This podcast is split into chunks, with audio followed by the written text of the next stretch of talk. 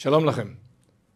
השיעור הזה מוסרט באמת בימים קשים. אנחנו נמצאים תחת התקפה, ואנחנו בעת מלחמה, ובכל זאת אנחנו רוצים לחזק את כלל הציבור, לזכור שעת צרה היא ליעקב וממנה יבשע, ומהמקום הזה, המקום הקשה הזה, אנחנו נצמח, אנחנו נתגבר, אנחנו נתחזק, ואנחנו נחזק אחד את השני.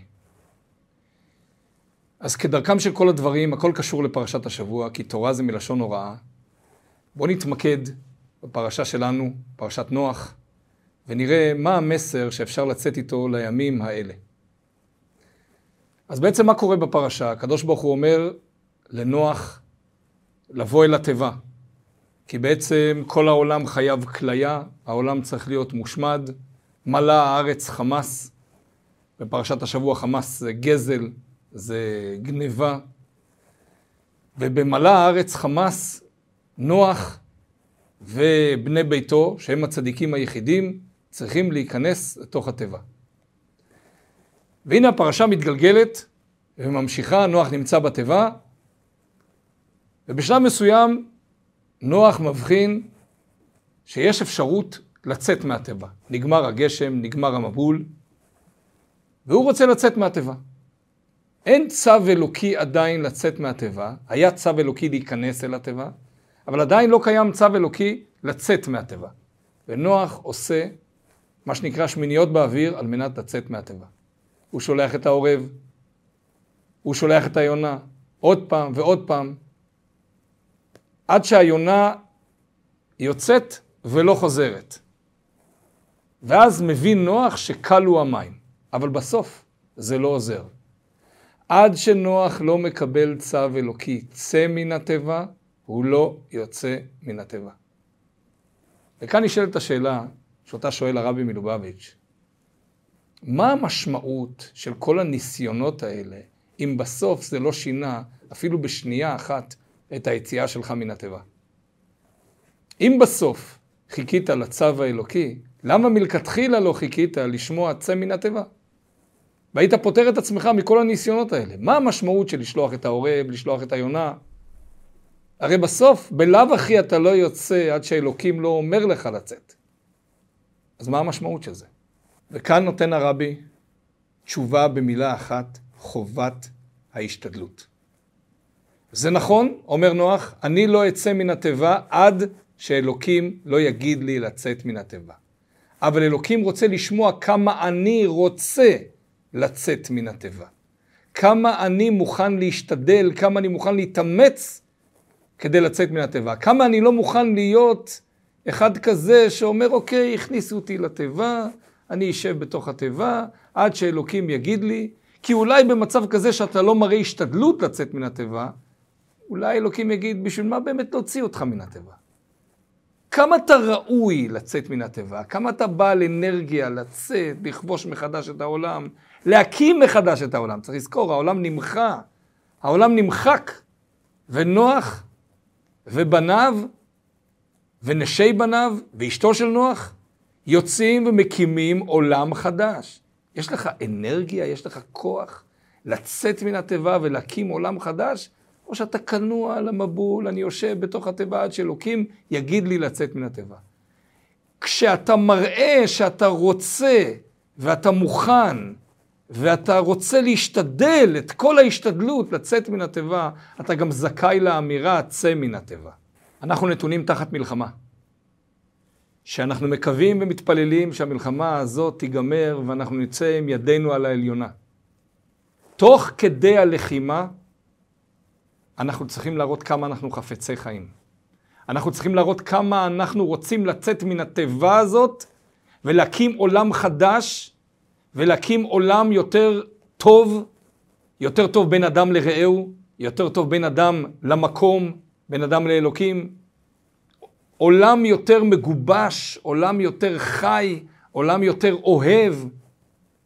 וחובת ההשתדלות שלנו, בואו נחלק אותה לשני חלקים. קודם כל, בחלק הגשמי. להישמע להוראות הבטיחות, לעשות כל מה שפיקוד העורף אומר, כל אחד יודע מה צריך לעשות, מתי צריך לעשות. זה דבר פשוט, ונשמרתם לנפשותיכם, ולא צריך לחשוב שאנחנו יודעים יותר מכולם, או אנחנו מבינים יותר מכולם, כי חס ושלום ראינו שזה כבר גבה מחירים של חיים. אז זה דבר ראשון. אנחנו חפצי חיים, ואנחנו עושים השתדלות, וההשתדלות שלנו היא במישור הגשמי. עכשיו בואו נדבר על המישור הרוחני. קודם כל המישור בין אדם לחברו. אנחנו לא יכולים לשבת בבית בחיבוק ידיים ולהגיד, מצב מלחמה, אז אנחנו לא זזים, אנחנו לא עושים, אנחנו לא פועלים. תראו כמה ארגוני חסד וצדקה ועשייה למען הזולת צצו וקמו ועושים ופועלים, כמה אוכל החיילים קיבלו, כמה תמיכה, כמה חיבוק. תראו אדם בניו יורק, חרדי, בא ל-ג'יי אף קיי, לשדה תעופה, שם את הכרטיס אשראי שלו, וכל מי שהראה לו צו שמונה, קיבל כרטיס טיסה לארץ, עליו, והוא אפילו לא פורסם. הוא מסרב לפרסם את שמו, סירב שיצלמו אותו. זה, זה לא נורמלי במצב שלנו. זה לא נורמלי. לא בשביל כבוד, לא בשביל שיראו מי זה, לא בשביל שיפרסמו אותו. אף אחד בכלל לא יודע מי זה. רק חיילים שהיו בארצות הברית יודעים להגיד שהם באו לשדה לקנות כרטיס והוא שילם להם. ושילם על הספקה ועל ציוד ענק שיגיע לארץ. אנשים פותחים את הלבבות בלי חשבון.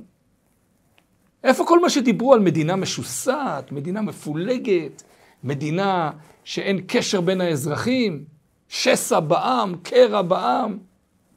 חבל שהיינו צריכים להגיע למצב הזה. אבל עובדתית, אתה רואה שלא היו דברים מעולם. אנשים התגייסו לא ב-מאה אחוז, אלא ב-מאה ועשר ו-עשרים ושלושים אחוז. אנשים עצרו טיולים בחוץ לארץ, עלו על מטוס ראשון להגיע לארץ. אנשים שיש להם פטור ממילואים, התגייסו, רק תגיד לי מה לעשות. אז חובת ההשתדלות שלנו היא קודם כל לפתוח את העיניים ולראות איך אנחנו עוזרים לכל אחד. גם לחיילים בחזית, גם לאנשים בעורף. ואנחנו לא מחכים ואומרים, כשאלוקים יגיד שנגמר המלחמה, ייגמר המלחמה. אנחנו עושים בידיים שלנו את כל מה שאנחנו יכולים לעשות, שאנחנו ננצח. ולנצח זה גם בחזית וגם שהעורף יהיה חזק. שהעורף יהיה בעל אמונה, כי בסוף החזית והעורף חד הם. החזית לוקחת את הכוח שלה מהעורף, והעורף לוקח את הכוח שלו מהחזית, וכולם ביחד לוקחים את הכוח מבורא העולם ששומר עלינו ומגן עלינו. למה קרה כל האירוע הזה? השאלה למה היא שאלה לא נכונה. אי אפשר לשאול על אלוקים למה. זאת שאלה שלא מתחילה. זה כמו להגיד, איפה יום ראשון? זה אפילו לא שאלה נכונה. זה כמו להגיד, מתי צד צפון? זאת לא שאלה נכונה. שאלה שלא מתחילה. כי להגיד למה, זה כמו להגיד, אני יודע מה בורא העולם חושב, ואני יכול לקבל על זה תשובה מתמטית.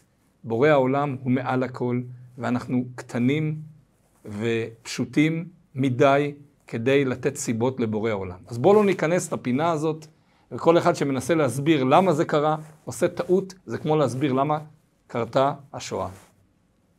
אין הסבר. השאלה היא לא נכונה. למה יאמרו הגויים? אנחנו צריכים להגיד ריבונו של עולם, עד מתי? נכון, אני לא מבין אותך. נכון, אני לא יודע למה עשית את זה, ואני גם לא ידע למה עשית את זה. אבל אני שואל ריבונו של עולם, יש לך כל כך הרבה חסד לתת לנו, בבקשה, תן לנו חסד. תעצור את המגפה הנוראה הזאת. תציל אותנו.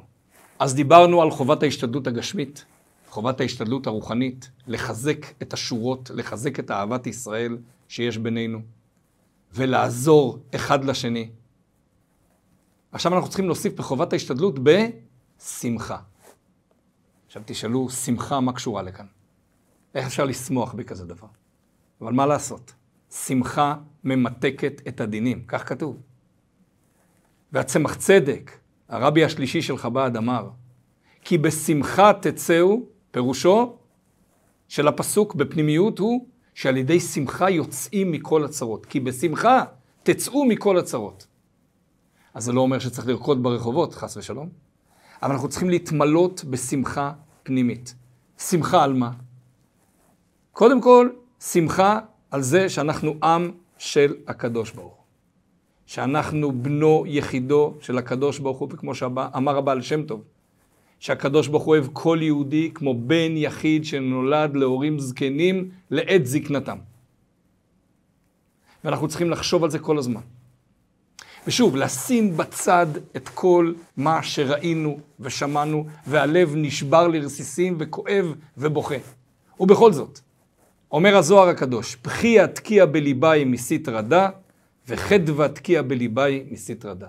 תקועה בליבי בחייה מצד אחד של הלב, ותקועה בליבי שמחה מצד שני של הלב. שמחה על האפשרות שבורא העולם נתן לנו להודות, להלל, לשבח כל יום על ניסים, על ניסים שרואים תוך כדי המלחמה. רק נזכיר שבאותה מסיבה שבה התחיל כל האירוע, באותה מסיבה היו שלושת אלפים, ככה הערכה, שלושת אלפים איש. זה יכל להיגמר הרבה הרבה הרבה יותר גרוע. צריך גם לזכור את הדברים האלה. זה לא ממעיט, אפילו לא במאומה, מהכאב הגדול של אותם אנשים שנהרגו. אבל זה נותן לנו גם הסתכלות על דברים אחרים. לשמוח בזה שאנחנו יכולים להיות קשורים לבורא העולם. לשמוח על זה שבורא העולם הציל אותנו. כי מדברים על זה שזה היה אמור להיות התקפה הרבה יותר פנימית. להגיע להרים ולכבוש אותם, וזאת הייתה המטרה, מצאו אצלם מפות של כל מיני מקומות. השם ישמור מה יכל להיות. בנוסף לכל הדברים, הנחת תפילין. הנחת תפילין, כתוב על זה, וראו כל עמי הארץ, כי שם השם נקרא עליך ויראו ממכה, פירושו תפילין שבראש. כשאנחנו מניחים תפילין, לא משנה אם זה בבית כנסת או בבית, ואנחנו גורמים לעוד אנשים שמעל גיל בר מצווה, גברים מעל גיל בר מצווה, להניח תפילין, אנחנו יוצרים פחד ומורה בלבבות של השונאים שלנו. איך ומה, אנחנו לא מבינים בזה, אבל ככה זה. אז כל אחד שיכול, קודם כל על עצמו, לקחת על עצמו הנחת תפילין, ואחר כך להשפיע גם על חבר או על מכרים או על בני משפחה שהניחו תפילין, בבקשה לעשות את זה. זה גורם פחד ומורה בלבבות של השונאים שלנו, של האויבים שלנו, וזה מה שיגרום לנו לנצח את המלחמה. ודבר אחרון, לנשים. נרות שבת קודש. הרבי מלובביץ' ציין שנרות שבת קודש זה ראשי תיבות נשק. זה הנשק הנסתר שלנו, שאיתו אנחנו יכולים לנצח את המלחמה. מגיע יום שישי, יום חמישי, לחלק כמה שיותר נרות לכמה שיותר אנשים. לשכנע כמה שיותר נשים להדליק נרות. אם הן מדליקות כבר, יבורכו. ואם הן לא מדליקות עדיין, בבקשה, ביום שישי הקרוב לקבל על עצמם להדליק נרות שבת, לטובת הניצחון של החיילים, לטובת המורל של העורף, ולטובת הניצחון הכללי של כל עם ישראל. והעיקר, אנחנו צריכים להישאר ביחד, מאוחדים, ולהאמין בבורא העולם. שבורא העולם שנתן בלחי אחד סתירה, בלחי השני ייתן ליטוף, וישמור עלינו, ויגן עלינו, ואנחנו חייבים להתחזק באמונה, בשמחה, בביטחון, ובעזרת השם אנחנו גם ננצח. שיהיה לכולנו הצלחה רבה, ניצחון גדול, התחזקות בכל הדברים, וכי בשמחה תצאו.